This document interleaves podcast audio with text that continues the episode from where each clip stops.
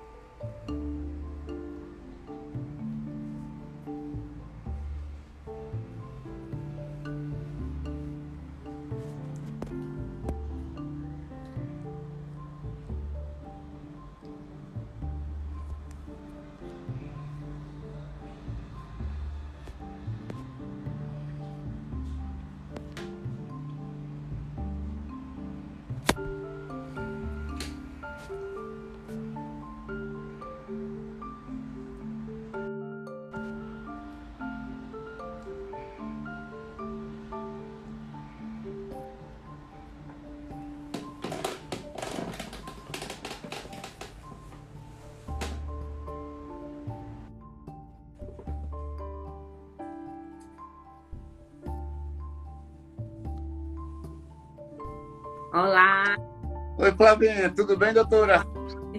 Tudo bom? Tudo em paz? Tudo em paz, graças a Deus. Está me ouvindo? Então viva. Doutor Sidney Ferreira já está aí com a gente. Que bom. Eu não estava. Ai. O pessoal está chegando, né? É, devagarzinho. A gente chega e depois o pessoal vai chegando devagarzinho. É? Que alegria, viu? Que honra. É. Satisfação nossa. Cada... Estar vivendo aqui, conversar aqui. Aprender aí um pouco mais aí da sua prática aí, viu? Ô, oh, gente. Eu vi aqui, doutor Túlio chegou aqui. Isso, defensor de Minas Gerais. É, Túlio é defensor de Minas Gerais. Seja bem-vindo, doutor Túlio. Meu amigo. Show de bola.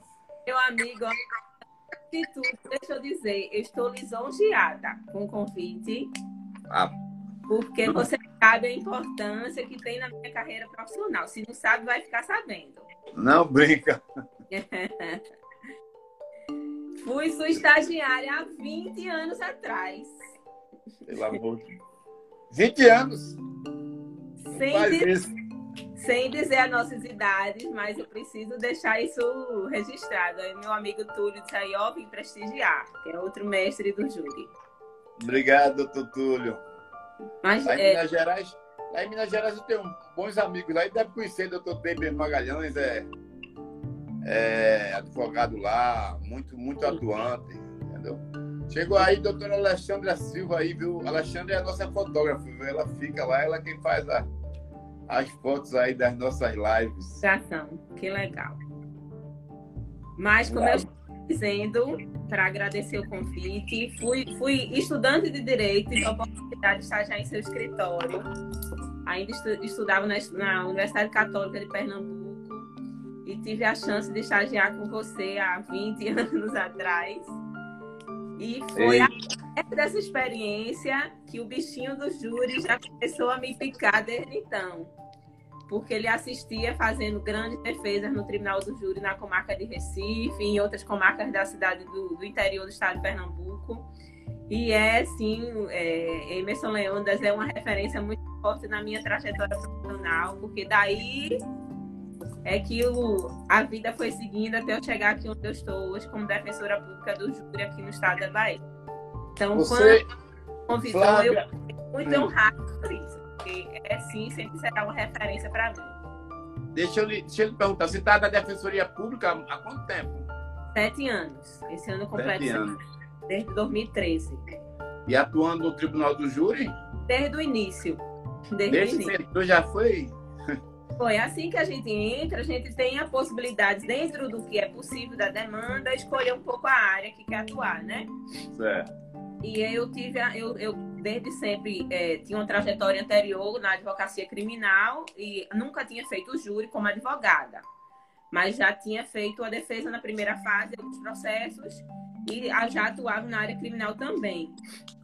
E aí, quando eu entrei na, na defensoria, eu sempre quis fazer júri, mas a vida. É, só, eu só cheguei no júri mesmo quando cheguei na defensoria. E aí, quando eu tomei posse, eu pude escolher ficar na área criminal, que eu não queria civil, porque realmente eu não tenho identidade nenhuma para a área civil. E Dois. A, minha primeira... Dois, eu também não. Civil não, não é. Criminalista raiz não se dá bem né? no é vice-versa, né? Que os grandes civilistas também não se adaptam à área criminal. Porque são áreas muito distintas, né? Raciocínios absolutamente diferentes. Né? Totalmente, né? é muito, muito, muito complicado. Não, não, não, não, não combina, não combina. É. Criminalista raiz. Ele... É a área, mas não, não é a minha área, não é meu pedaço. E a minha primeira cidade de lotação foi a cidade de Guanambi, que é no sudoeste da Bahia, a quase mil quilômetros da cidade de Salvador. Lá eu fiquei como clínica geral. Eu fazia crime, mas todo crime. Não só júri. Fazia júri, criminal comum, infância e juventude também. E aí fiquei alguns meses na cidade de Guanambi, que é no sudoeste da Bahia, na verdade, quase divisa com Minas Gerais. É. Aí entrou aí a doutora Adriana, advogada em Recife, que foi estagiária e hoje é uma grande criminalista aí na cidade de Recife. É, entrou aqui doutora Adriana, doutor Ulisses Dornello. Lembra de Ulisses? Não, né? Você não lembra de Ulisses? Lembra de Ulisses? Ulisses está aí também com a gente. Doutor Ulisses é um grande criminalista. Né? Muito bom. Mas, vamos lá, vamos entrar aqui no nosso tema aí, que deve estar o pessoal aí, né? Depois o pessoal vê lá na, nas lives, quem for entrando aqui. E Ulisses, Ulisses, doutor Túlio, né? Quem quiser aí, por gentileza, participar aí, né? Trazendo a sua opinião, a gente está aí para para ouvir, para debater esse tema. Eu confesso a você, eu estou já 40 anos de advocacia criminal, mas não tive ainda a oportunidade de sustentar essa tese no Tribunal do Júri, que é uma coisa recente, né? Sim. E eu não, não tive a oportunidade. Tenho visto alguns, lido alguns artigos, né? Visto algumas interpretações de um lado e de outro, né? E aí, por isso, eu resolvi, eu falei, não, vou falar com quem está fazendo júri aí, está com essas teses. Aqui em Pernambuco tem uma defensora pública, a doutora Mirella, que já fez uma sustentação oral e absorveu um velhinho aqui, numa comarca próxima aqui. Isso deu uma repercussão enorme, o promotor ficou revoltado, porque claro. júri, né?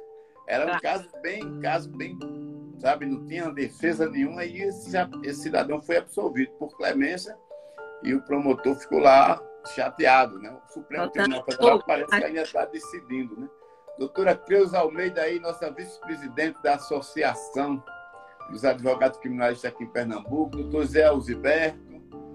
Tiago. Tiago, Tiago é suspeito, né, doutora Flávia? Tiago é suspeito. É. Conheço Tiago, conheço. Tiago, Tiago, advogado do Brasília.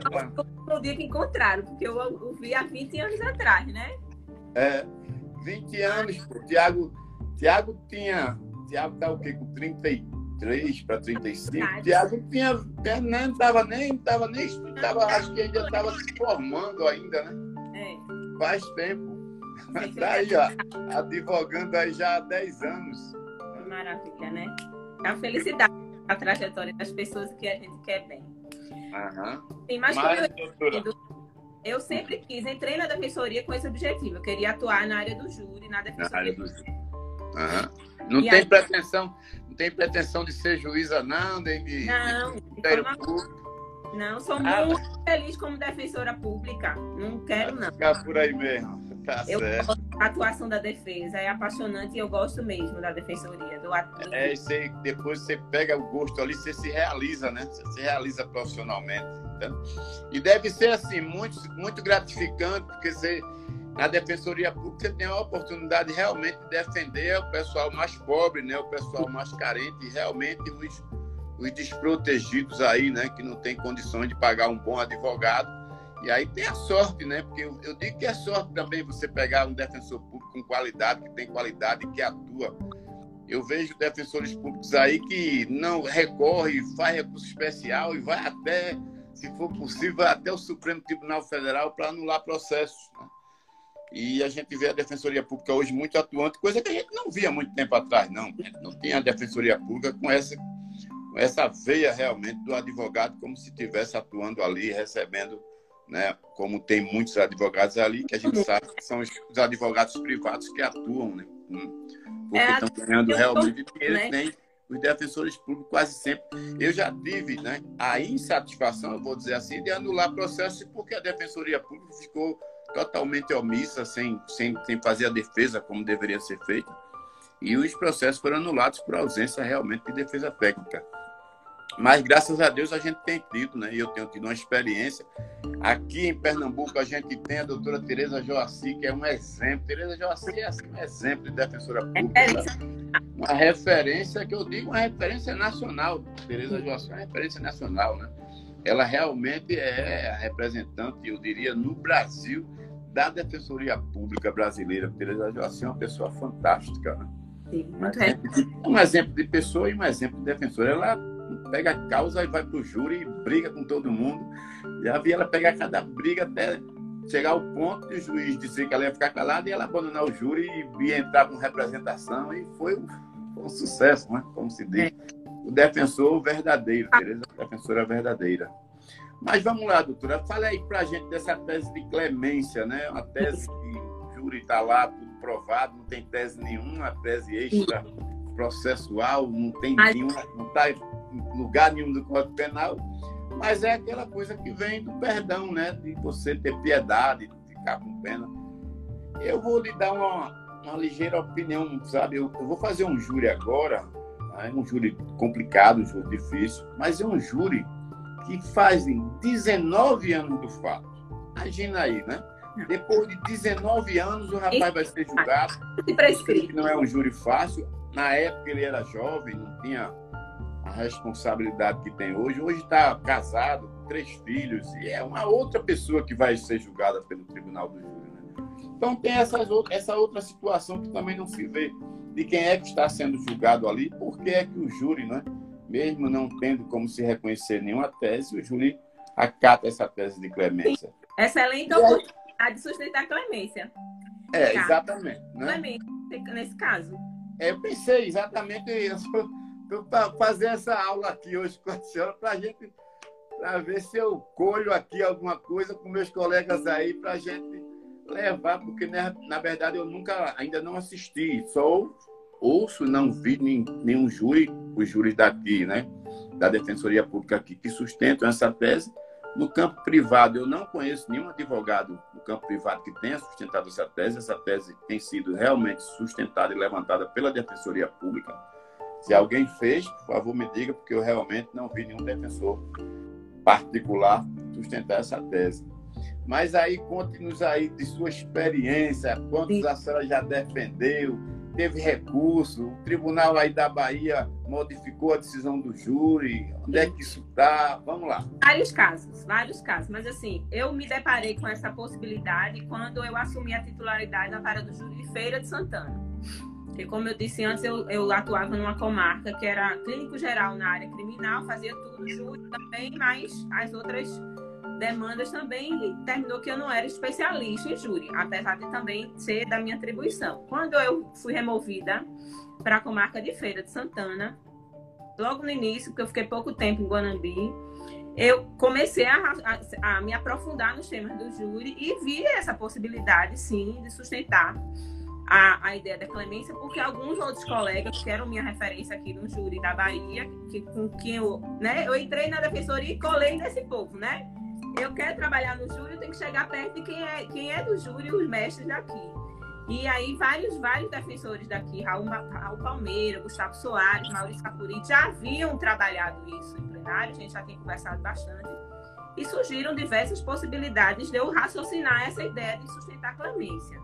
E com a reforma de 2008, onde né, foi modificado na, no Código de Processo Penal, no, na parte do capítulo do júri, a questão da quesitação, todas as teses da defesa se concentraram naquele quesito obrigatório, que é o jurado absolve o réu.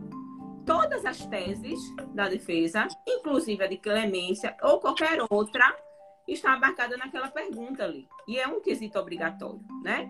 Só que ele é feito somente depois de reconhecer materialidade reconhecer a autoria. Então, o jurado disse foi ele que fez, praticou o crime, o jurado já reconheceu a autoria. E na terceira possibilidade, ainda assim é perguntado: o jurado absolve o réu, e aí a gente tem, dentro desse quesito, milhões de possibilidades de argumento, porque eu digo que o júri, por que, que o júri é tão fascinante, né? A gente pode ir muito além do, do quadradinho do direito, sair muito além da própria da lei pura e simples, e trazer para o plenário, principalmente que o jurado é um cidadão comum, ideias e argumentos que necessariamente não são somente os jurídicos, né? Na verdade, na maioria das vezes, tem colegas meus, defensores de júri, a gente fala tudo menos sobre direito, fala sobre vida real, sobre cotidiano, sobre comunidade, sobre sentimento, sobre sensibilidade, sobre alteridade, sobre empatia, sobre aquela história toda. Então, assim, é aí que a gente consegue trabalhar as possibilidades de clemência, Há, há colegas que não gostam de usar essa palavra, a depender do contexto do plenário. Muitas vezes não se usa muito a, palavra clemência, porque os promotores distorcem essa ideia da clemência para como se a gente estivesse pedindo uma peninha do, do, do, acusado, e não é essa a ideia, né? Então, a depender do contexto do plenário, você pode abordar o, a ideia da clemência sem necessariamente usar essa palavra. Usar outros termos que com, esse caso que você cita aí, de fatos muito antigos, aí você vai pensar a comunidade, há 19 anos depois de passado, né? Qual o sentido da aplicação da pena 19 anos depois? Qual é a retribuição que essa sociedade quer 20 anos depois, quando ela própria já recebeu de volta aquele acusado, que já está integrado, que já refez a vida, que já é um cidadão com obrigações cumpridas, né? Com a vida refeita. Qual é a resposta que a sociedade quer 20 anos depois de um crime que não faz mais sentido nem para a comunidade? Porque quem está ali no júri não é o, ju o juiz togado, né? É o, o homem e a mulher comuns que representam aquela comunidade. E aquele crime vai ser julgado pelo valor social, pela ideia do que a sociedade vê daquele crime. A clemência, ainda que se reconheça que ele seja réu confesso, pode ser aplicada nesse sentido, porque aí você começa a abordar a questão do tempo, é uma das possibilidades quando você pega. Eu tive um caso, por exemplo, Emerson, que era um, um homem que tinha tentado uma tentativa de homicídio qualificado pelo emprego de veneno. Aí a história eu vou contar porque talvez se assemelhe um pouco à sua situação. No meu caso, era uma tentativa. O, ele era casado e vivia uma relação muito conflituosa com a mulher. E ele era comerciante, é, vendia é, ferramentas numa feira é, popular é, conhecida lá em Feira de Santana, que ficava atrás da rodoviária, numa rua é, bem suja, tanto que a feira era chamada Feira do Rato. E ele tinha aquelas barraquinhas de, de metal, né, de aço, e vendia as ferramentas dele naquela barraquinha. E tinha como costume dele, ele comprava aquele bombom nego bom, né, de, de banana, e ele comprava aquele bombom e colocava chumbinho para colocar nos ratos. Os ratos que entravam na barraquinha dele, ele pegava as brechinhas e colocava ali como isca para os ratos. Isso era um costume que ele tinha, porque o local onde ele vendia era um local que tinha esgoto a céu aberto e ele usava, tinha essa prática comum. E ele era casado com uma mulher, tinha uma relação muito conflituosa com essa mulher vivia em conflito com ela, vivia, já estava o casamento naquele extremo aí de brigas né, calorosas. E uma certa noite eles tiveram uma briga muito, muito pesada. Foram dormir, no outro dia ele foi trabalhar. E quando chegou lá, estava lá fazendo seus bombons envenenados com chumbinho de forma bem grosseira. A ideia não é, era realmente o, o rato, né? beliscasse rápido e já pegasse o veneno, então ele já tinha feito, já tinha preparado os bombons. Quando essa, a, a sua esposa na época, foi na barraca pedir alguma coisa, sei lá, o dinheiro e ele pediu desculpas e disse: Olha, eu quero pedir desculpas, está aqui um bombom para você. Pediu desculpas e ofertou a ela esse bombom envenenado. Ela recebeu o bombom, guardou na bolsa e foi para casa. Quando chegou em casa, ela já sabia que ela tinha essa prática e percebeu de, de imediato que o bombom estava envenenado e não comeu, mas foi na delegacia, prestou queijo, meu marido tentou me envenenar, entregou o bombom envenenado, que foi se a perícia estava realmente é, com chumbinhos. Com chumbinho. eles se separaram. Ele se, disse que se arrependeu logo em seguida. Voltou para casa, morrendo de medo que ela tivesse comido o bombom. Quando chegou lá, ela já tinha ido embora de casa, pegou as bolsas embora e deixou com ele a filha deles, de três anos de idade. E se separou dele. Ele ficou arrependidíssimo, respondeu o processo todo solto. Ele criou essa filha, foi ele que criou essa filha. E 14 anos depois, ele foi a júri. e respondeu o processo todo. Chega para conversar comigo, né? Já abnegado, achando que ia ser preso, que ia cumprir pena. Inclusive disse, eu pedi para minha filha, que viveu a minha a vida toda comigo, ir, ir para casa da mãe, porque eu devo ir para prisão. Eu disse, que é isso? O senhor já está decidindo que perdeu o processo? A gente ainda nem entrou no plenário, você não pode dizer isso, porque Emerson, eu sempre digo aos meus assistidos né, da defensoria que júri é imprevisível. Já entrei em, em, em, plenários que eu tinha um processo muito bom para a defesa, com muitos argumentos para a defesa, e perdi o júri feio. E já ao contrário, já entrei para um plenário que o processo estava muito ruim para o réu e alguma coisa deu uma reviravolta e conseguiu absolvição que nem eu esperava. Não é? Isso pode. É. Então eu digo, olha. Já tive essa experiência várias vezes. Doutora, e aí qual é a minha, minha, minha chance? Eu digo, olha, 50% para um, 50% para o outro. Tudo pode acontecer aqui hoje. Nem eu consigo saber, porque a cabeça dos sete julgadores, que a gente nem sabe quem é, porque são sorteados na hora. Né? Quando é um juiz já conhecido, você tem uma ideia do mais ou menos do funcionamento dele em determinadas matérias, você tem um grau de previsibilidade em alguns processos, nos, crimes comuns, né? Você tem uma previsibilidade. Você sabe que aquele juiz tem um posicionamento mais conservador, outro tem um posicionamento mais liberal, é melhor para a defesa, não é? Mas o jurado, como é que você sabe? O que é que aqueles sete homens e mulheres vão decidir? Ficam em silêncio, não podem dizer nada, né? Sigilo das votações. Ficam no máximo balançando a cabeça, você tentando adivinhar, olho no olho, o que é que eles estão dizendo, mas você não consegue saber. Então eu disse a ele, né? Olha, impossível saber o que é que vai acontecer no seu julgamento, mas se preocupe não, que o meu compromisso com meus assistidos é sempre, olha, tudo que tiver ao meu alcance para fazer a melhor defesa possível, técnica possível, vai ser feita. E eu disse, qual é a necessidade? Aí entra uma das possibilidades da economista. Qual é a necessidade da aplicação da pena desse, desse, desse, dessa tentativa de homicídio qualificado, cujo, cujo réu se arrependeu imediatamente depois, não tinha um histórico criminal, nunca respondeu um processo na vida, era trabalhador, a vida toda, vida honestíssima. Criou a filha, tinha inclusive uma relação é, civilizada com a ex-mulher. Que, que, que, que ela que pediu para ele criar, porque ela disse: Eu não tenho condições de criar minha filha, ele que vai criar, ele é um excelente pai. Em plenário, ela dizia isso. Ele é um excelente pai.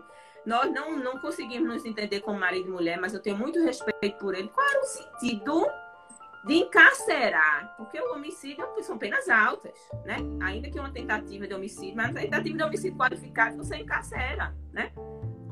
Num semi-aberto até que seja, qual é o sentido você tirar uma pessoa dessa, um cidadão que está integrado à sociedade, que não tem história criminal, por um fato tão antigo e que a sociedade, por si só, já perdoou. Esse homem já foi perdoado pela vida real. A vida real, além do processo, daquele processo né, fantasioso ali, a vida real já perdoou esse homem, né? E aí eu fui para plenário para pedir clemência. Aí eu me lembro situação engraçada, viu, Emerson? Esse, esse Jojo tem alguns que são interessantes, né?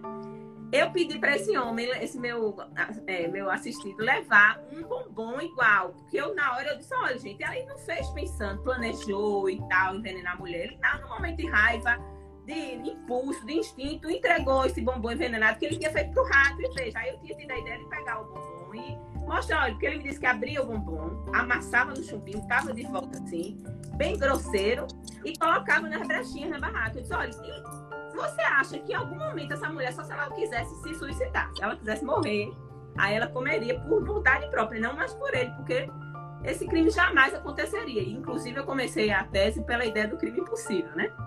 E ela sabia que ele fazia isso, né? Sabia, era algo é. rotineiro, entendeu? Rotineiro. E aí eu pedi para ele levar bombom. Quando chega no dia do, do júri, ele chega no fórum, super nervoso, e aí, seu fulano, e o bombom se eu trouxe? Ele disse, eita, doutor, esqueci. Ah, não, mas tudo na minha cabeça tava aquela cena de fazer. Virei pro meu estagiário, dei dinheiro. Ele vai ali na barraquinha na esquina e compre nego bom pra gente trazer. Aí chega meu estagiário com pacotes fechado. Eu disse, pô, Felipe, precisava do pacote todo, não, era um só. Ele, não, doutora, mas só vendi o pacote. E ele, aí o meu charge fez assim, ô, oh, doutora, é bom que a senhora entrega até para os jurados. Eu, opa, gostei da ideia.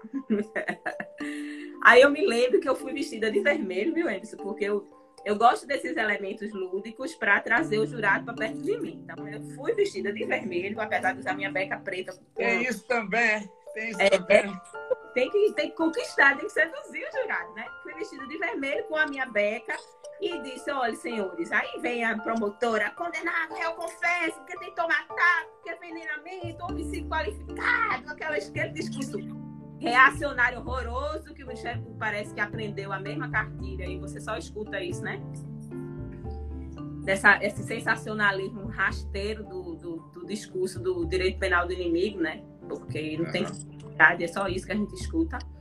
E aí eu entrei dizendo, senhores e senhoras juradas, eu não vim aqui falar sobre homicídio qualificado, essa pena horrorosa, esse discurso doloroso de ouvir, mas eu vim falar hoje com os senhores sobre o coração partido, porque, detalhe, este homem nunca casou de novo. Tinha aquela, aquela, aquele jeitinho de que ainda era apaixonado por essa mulher, sabe? Quando prestou o um interrogatório em plenário, eu perguntei: o senhor ainda tem algum sentimento por ela? Ele parou e começou a chorar, não falou nada. Ela foi toda elegante, toda bonita. Eu, ih, tá querendo?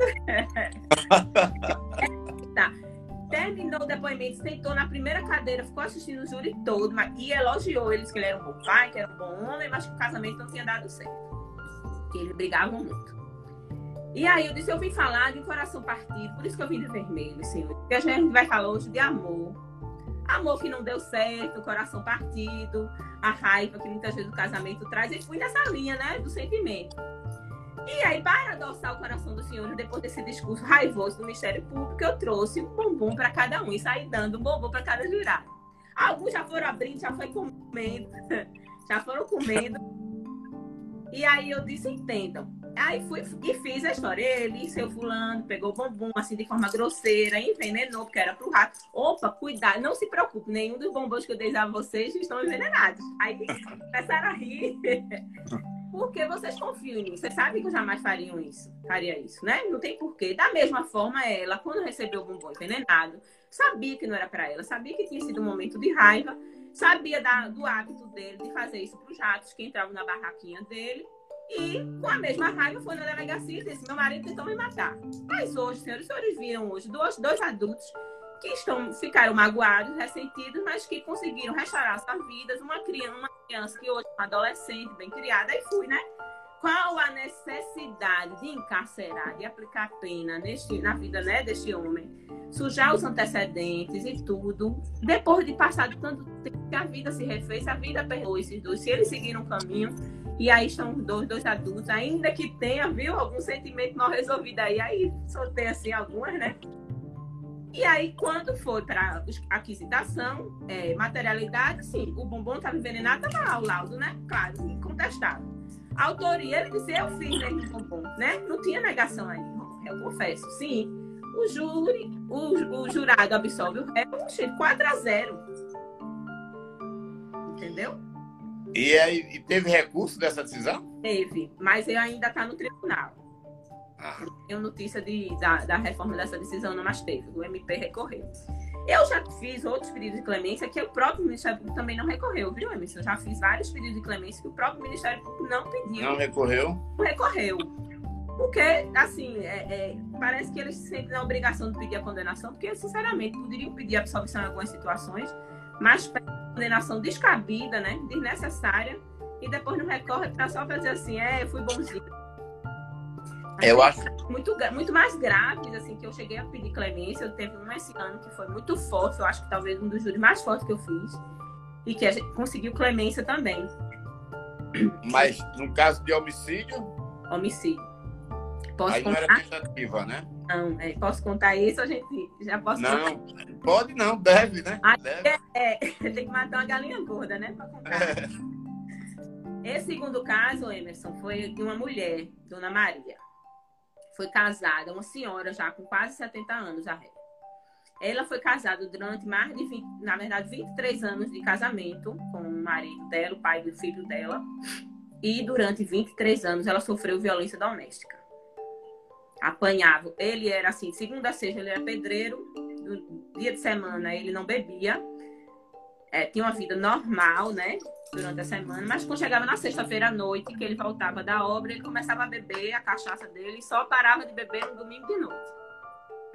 E quando ele bebia, ele batia nela, fazia sexo sem a vontade dela rotineiramente durante 23 anos de casamento. Ela passou por isso.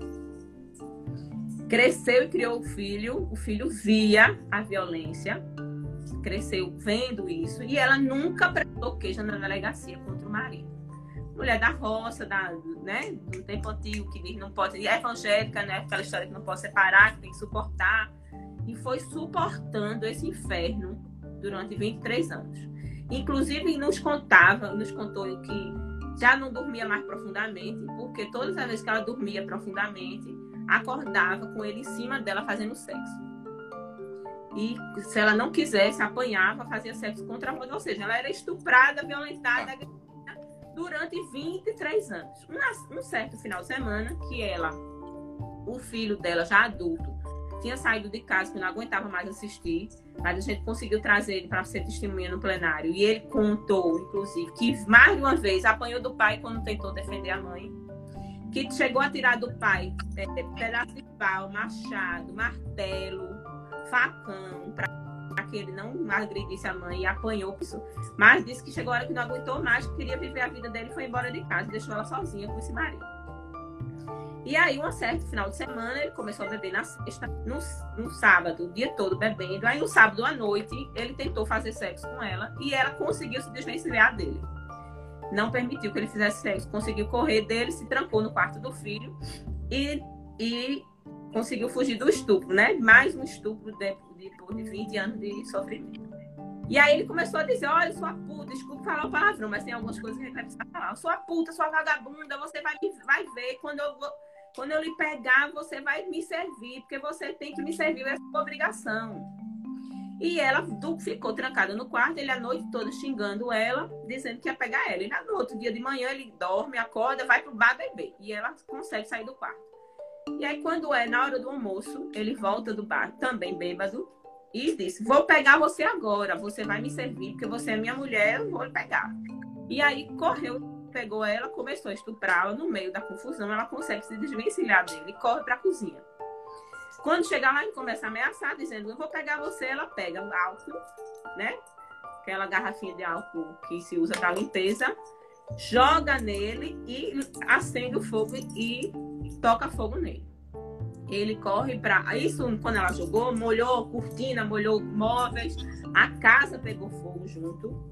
Ele corre para o banheiro, é, liga o chuveiro enquanto ele está né, em chamas e ela sai correndo de casa, chama a vizinhança para apagar o um incêndio. Ela que pede o socorro para ele. Meu marido está pegando fogo, a casa está pegando fogo, a vizinhança vem socorrê-lo. E ela, depois que ela vê que ele está sendo socorrido, ela corre e, e desaparece. Ela foge com a roupa do corpo.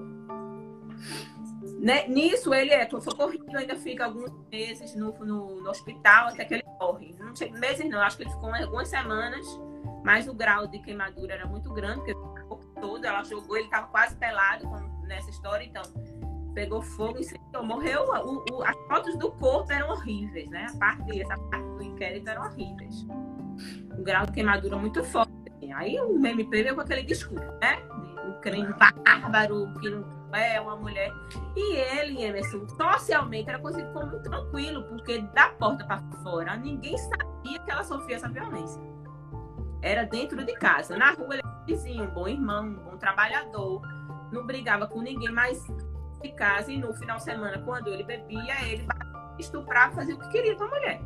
E o, verdadeiro, o verdadeiro sociopata, né? Sociopata autêntico. Né? E era aquela história envergonhada. Quantas mulheres né, não, não, ficam anos e não tem coragem na delegacia? Uma mulher da geração antiga, ainda por cima, que não tinha esse impedimento, analfabeta, evangélica, na cabeça dela, ela, ela que tinha vergonha dela, era como se ela fosse culpada por sofrer aquela violência. E aí ela fugiu, ficou anos foragida, não prestou depoimento na delegacia, não prestou depoimento na primeira fase, que foi revel. Quando foi nas, depois de pronunciada, é que ela foi presa. Porque ela fugiu para o interior, é, ficou ajudando a, a, cuidar de uma idosa.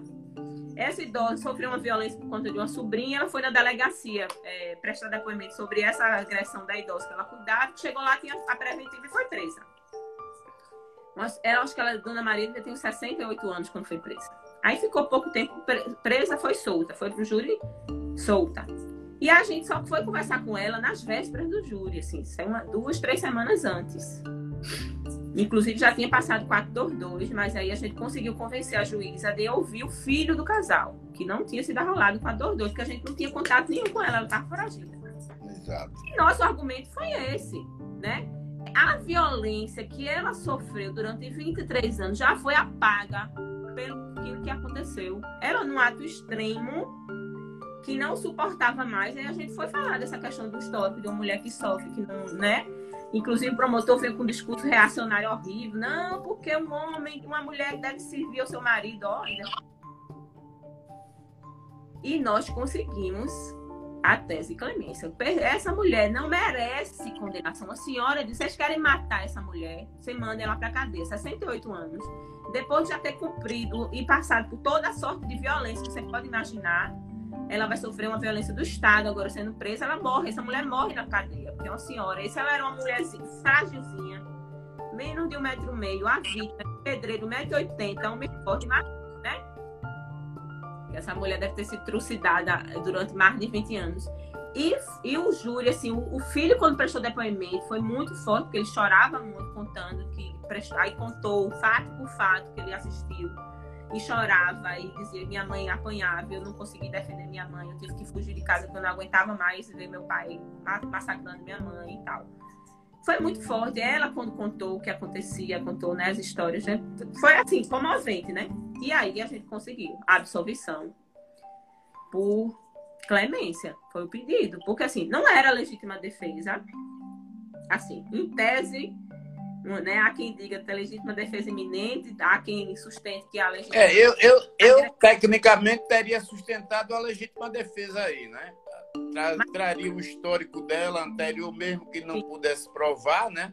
Ia ser difícil Sim. de provar isso, mas para a ocasião, como não tinha testemunha, tinha o filho não. depois, né? O não. filho depois para falar de, da, das causas antecedentes mas eu, sinceramente, eu teria sustentado uma legítima defesa própria aí, né? Mas veja, Emerson, a gente, eu, a todas as vezes que eu sustentei clemência, eu não usei como tese única, né? Uhum. No júri você pode usar diversos argumentos, né? Ué, por conta da aquisitação genérica agora, né, no caso. Ele é muito risco, né? A gente tem a vida de uma pessoa ali que pode ser condenada. Então, assim, eu normalmente eu tenho uma tese subsidiária, né?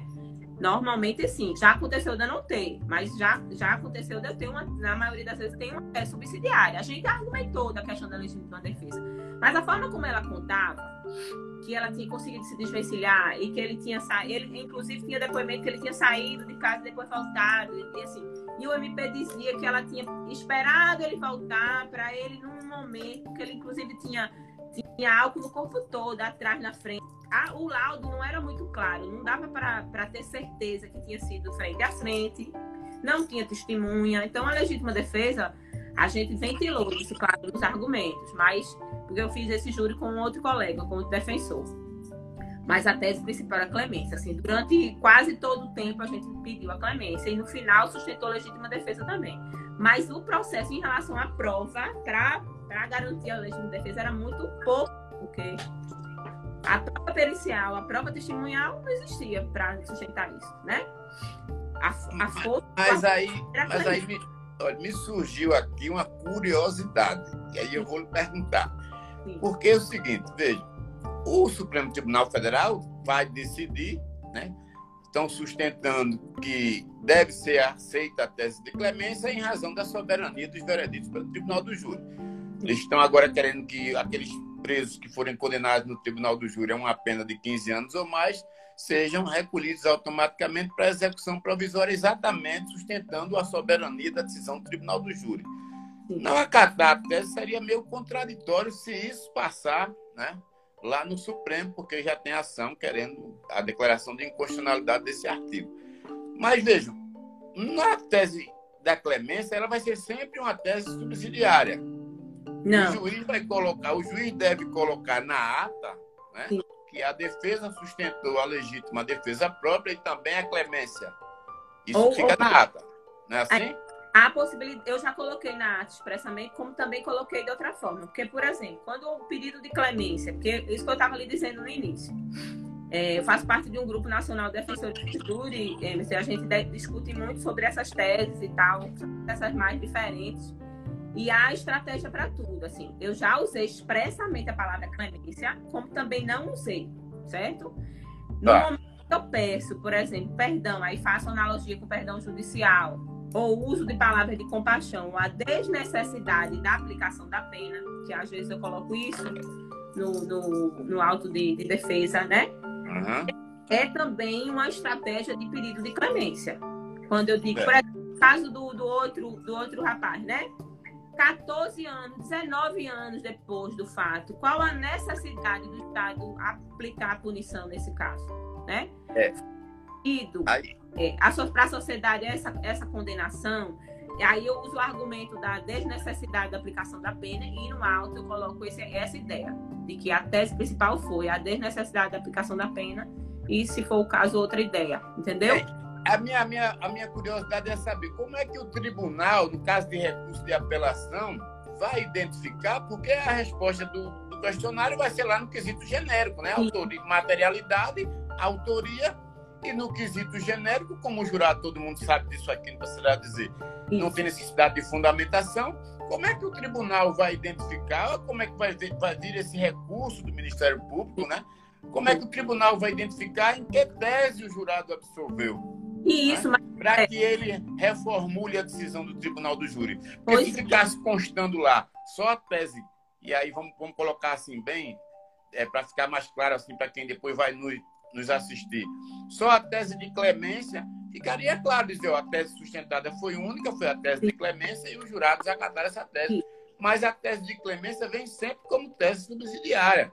E não tem como o tribunal não é, anular o júri porque não vai ter como fazer prova de que foi essa a tese sustentada né, principal, porque você não tem como o quesito de resposta de absolvição é genérico, isso ficaria meio difícil do, do tribunal.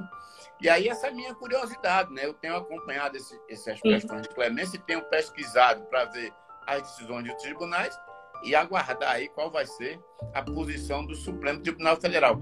Mas, tecnicamente, e aí eu digo que já agora aqui no nosso diálogo, no nosso papo aqui, eu já raciocinei que se você vem com a, a tese de clemência aí, por qualquer meio, por qualquer modo que você utilize até de outro tipo de, de temática, mas sem usar essa palavra para que não. Mas mesmo assim, o tribunal, né, o tribunal que for julgar, o órgão colegiado que for julgar, não teria como reformar a decisão, porque não teria como se, se saber em que é que o jurado se apoiou para realmente absolver, Perfeito. né? Perfeito, porque perceba, você está correto.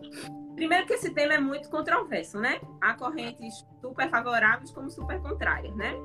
Uhum. E a gente, enquanto defesa, a gente tem que pensar estrategicamente, né, Emerson? A gente tem que pensar, inclusive, nessas possibilidades de recurso.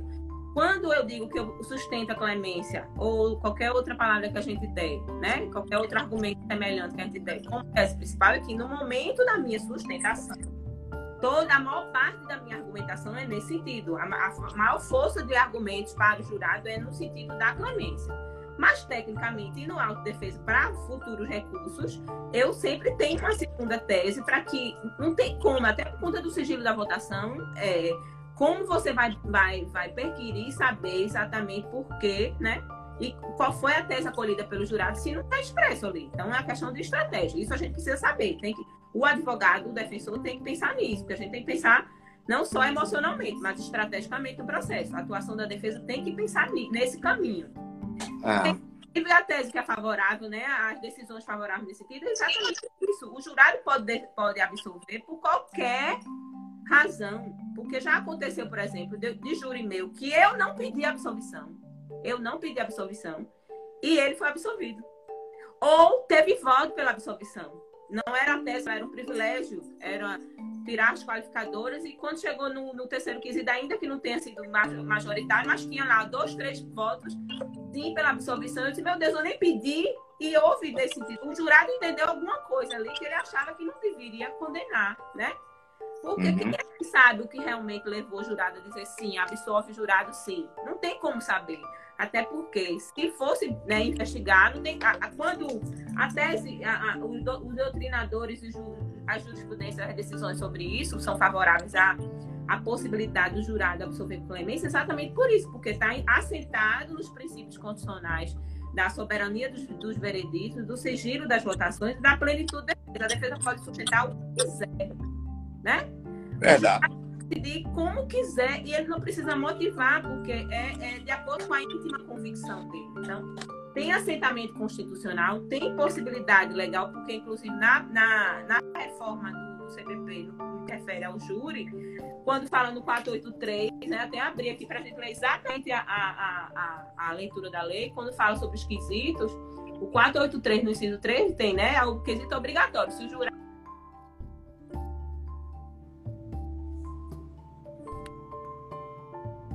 pela defesa, o jurado tem que ser perquirido sobre isso. E aí, tendo maioria, ele é absolvido. E para ele ser absolvido, que é o terceiro quesito, houve reconhecimento de autoria, de materialidade e autoria. Não é?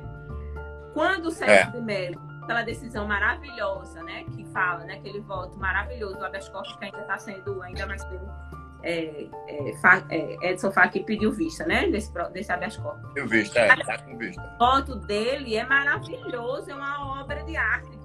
Quando ele, ele explica a, a, a clemência, porque o jurado pode, isso é possível constitucionalmente, legalmente. O, o Ministério Público, inclusive, nas, nas vezes que eu sustentei a clemência, o Ministério veio com a história que não era possível. Aí eu leio uns trechos do, do voto de Celso dizendo que é possível, sim, no nosso sistema, no nosso ordenamento jurídico, é possível, é legalmente possível, constitucionalmente possível. Porque se a gente tivesse que pensar em é, prova, porque aí o Público diz que é prova, manifestamente contrário, é, decisão manifestamente contrária à prova dos autos. Porque a autoria provada e materialidade provada. Mas para ele absolver por clemência, o jurado já reconheceu a autoria e a materialidade. Quem é que diz por que ele absolveu? Quem é que garante? Como é que se você vai dizer que aquela decisão contrariou a prova A, B ou C, se você não tem como é, garantir o conteúdo, a motivação. Se não tem, não pode. É inconstitucional. Você não pode dizer que o jurado não pode expressar, né? Porque decidiu assim o assado. Então, quando o Celso de Mello fala isso, e Gilmar Mendes até até estava pesquisando uma decisão de abril, de maio agora de 2020. É, Gilmar Mendes também maravilhosa, falando exatamente nesse sentido. Eu tinha até separado aqui um trecho para ler maravilhosa de Mendes nesse mesmo sentido. É possível juridicamente, constitucionalmente, o jurado absolver, porque nosso ordenamento jurídico, depois da reforma de 2008, possibilitou todas as teses da defesa estão ali. E é obrigatório até quando eu, quanto defesa, não pego. Então, ele tem que ser perguntado, porque é determinação legal. Então, os partidários da clemência, que, que, que, né, a quem eu me filio, que é possível, há essa possibilidade, inclusive é, os doutrinadores, tudo, de que, inclusive, essa decisão, em, ra em razão de uma absorção pelo terceiro piso genérico, ele existiria irrecobilidade por parte da acusação. A acusação não poderia nem mesmo recorrer. Não, não, isso era um recurso, essa resposta é, ao terceiro quesito só seria recorrível pela defesa que a defesa é ampla defesa, plenitude de defesa. A acusação não tem é, plenitude. É, doutor, doutor Valdir, aí só lhe interrompendo um pouquinho agora, doutor Valdir, deve ser doutor Valdine Alves da Silva, se eu, se eu pronunciei errado aqui. Sim. Ele está falando assim: eu gostaria de saber se a tese de clemência está na ampla defesa ou na plenitude de defesa do Tribunal do Júri. Plenitude. Plenitude. O, júri, é, é, a, a plenitude de defesa é muito maior, né? Do que a ampla defesa. E no processo criminal comum, ordinário, você tem que usar os argumentos, o juiz, inclusive, precisa motivar, fundamentar. Os seus argumentos são em cima do direito, né? O, o, no processo penal comum é assim, você não pode inventar a roda. Mas na, no júri você pode fazer defesa, inclusive não jurídicas. Eu já, eu já li poesia, já cantei música, já distribuí flores entre os jurados, já dei bombons. Eu posso, plenitude de defesa, eu posso usar qualquer argumento, inclusive dizer, tá, ele matou mesmo, ele atirou, mas a história foi essa. A sociedade, que eu já consegui a clemência numa, cidade do interior, Emerson, é, que aqui eu sou eu atuo como defensora do júri na capital, agora estou desde 2018 em Salvador, né? Fui é, removida de Feira de Santana para cá. Mas a gente tem um grupo especial de atuação no júri que a gente faz júri no estado, às vezes em cidades que não tem defensoria. E eu fui fazer um júri na comarca de Santa Luz, um, um fato que tinha acontecido 18 anos antes. Entendeu?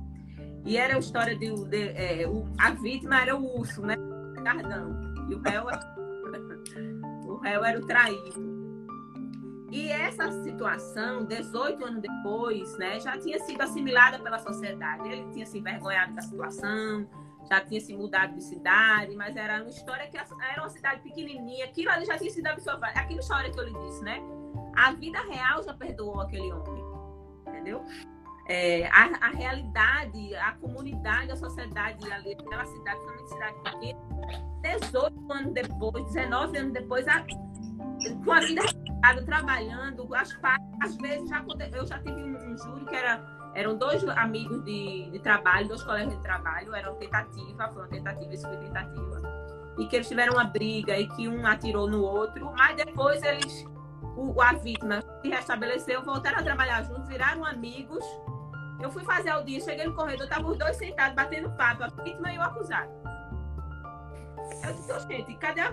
Eu, eu, o senhor é a vítima, meu Deus, os senhores já, que eram também fatos muito antigos. A vida real já tinha resolvido aquele conflito. O direito ali não resolveu. Quem resolveu foi a vida real. Aí você vai condenar assim, nem a vítima quer mais aquilo ali, entendeu? Então, a gente no júri pode avançar para muito além do direito, porque a plenitude de defesa me permite. Então, eu, enquanto posso usar desse argumento, eu posso usar todo tipo de argumento, e o jurado pode, porque ele, de acordo com a íntima convicção, o sentimento dele, de sensibilidade, de se colocar no lugar do réu, né? às vezes um pai que defende um filho, né? O caso dos clássicos de, de livro de direito penal, né? Um pai que defende uma filha e mata o estuprador do filho, da filha, né? Histórias como essa.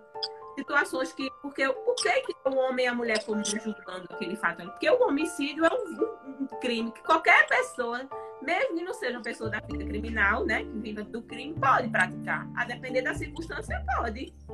Eu vou... Doutora Flávia, Doutora Flávia, vou aproveitar esse, esse restinho de tempo aí, tá? É, para dizer aqui para o pessoal, já vou lhe fazer um outro convite aqui, tá? É, eu fundei o ano passado a Escola de Advocacia Criminal e a gente está começando aí essa sequência de lives, trazendo a primeira live da escola com, com a senhora aí. Eu estou muito feliz, já viu que o tema, né? Muita gente, quem não assistiu, com certeza vai assistir depois, porque vai saber aí né, dessa aula fantástica que a senhora deu.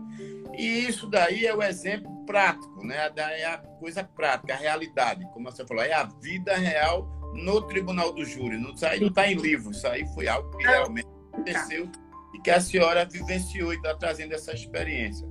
A senhora já fica aí sabendo que está convidada, tá? A Escola de Advocacia Criminal, por uma questão nossa, foi uma decisão nossa de, de de lógica, né? Eu acho que fazer um curso, né? Quando o CNJ foi querer colocar o julgamento pelo Tribunal do Júri de forma virtual, todos os advogados e todas as instituições foram absolutamente contra algo inadmissível, né? É Imagina citar uma tese de clemência num plenário virtual. Seria uma coisa catastrófica, né?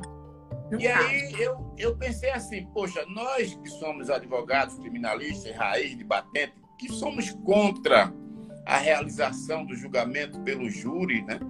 Eu também, com todo respeito, viu, doutora Flávia, com todo respeito a quem faz os cursos sobre o Tribunal do Júri, faz um curso de Tribunal do Júri de forma virtual. Eu falei, como é que eu vou passar para alguém, passar é. para o estudante, passar a realidade do júri de forma virtual. Eu penso que ele também não vai ter, não vai adquirir. Né? A questão teórica, tudo bem, mas a questão prática, a prática do tribunal do júri, eu penso que esse tipo de curso só de forma presencial. E aí a nossa escola, nós estamos esperando acabar a pandemia para que a gente possa fazer.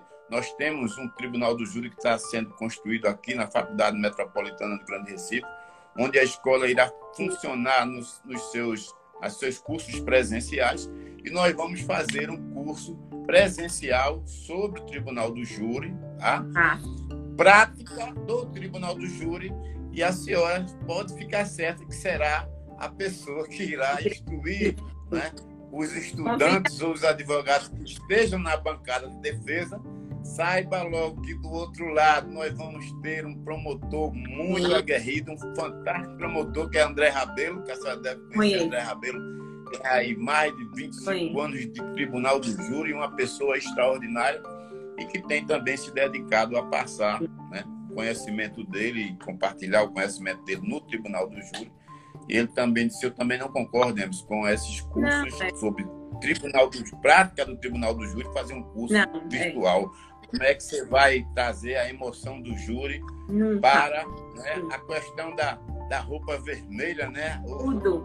O, o feeling, tudo que envolve o tribunal tudo. do júri não dá para fazer de forma. Tá pausa.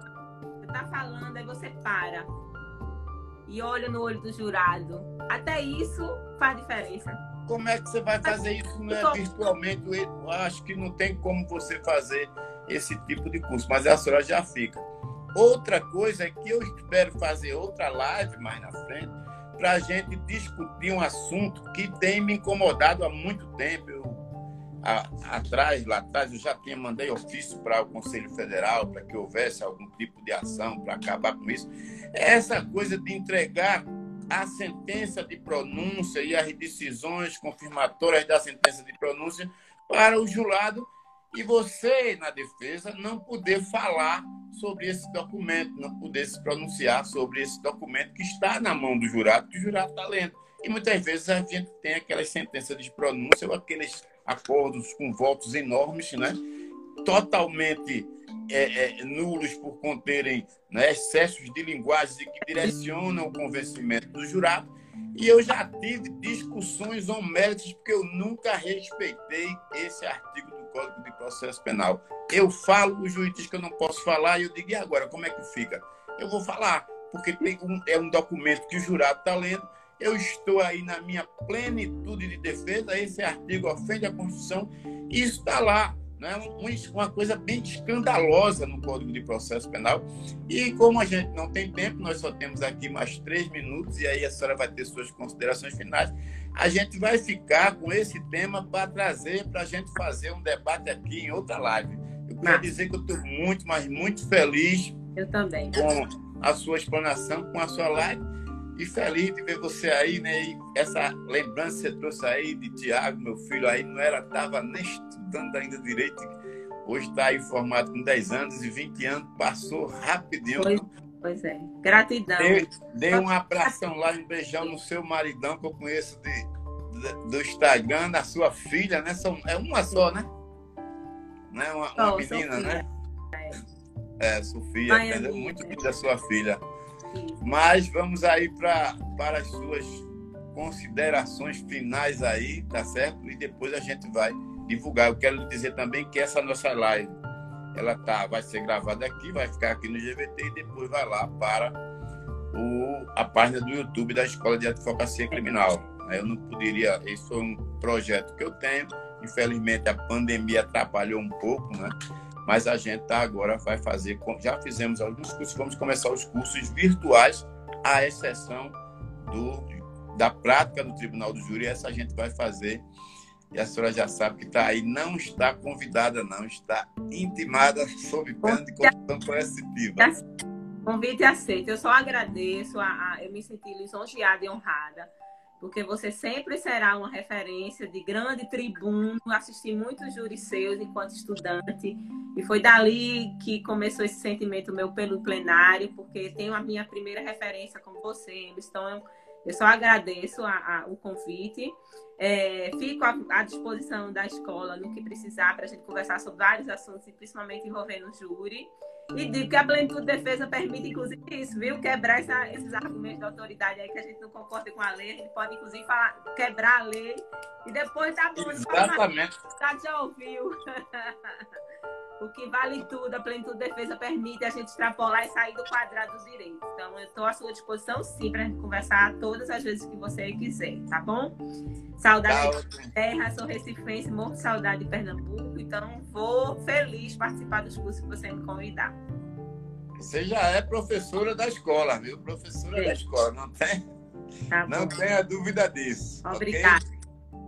Bom, temos aí, aí 23 segundos. Muito obrigada, viu? Muito obrigada. Beijo para todo mundo. Obrigado a todos que estiveram aqui com a gente, tá? E até a próxima live. Obrigada. Eu vou acompanhar. Tchau. Boa noite.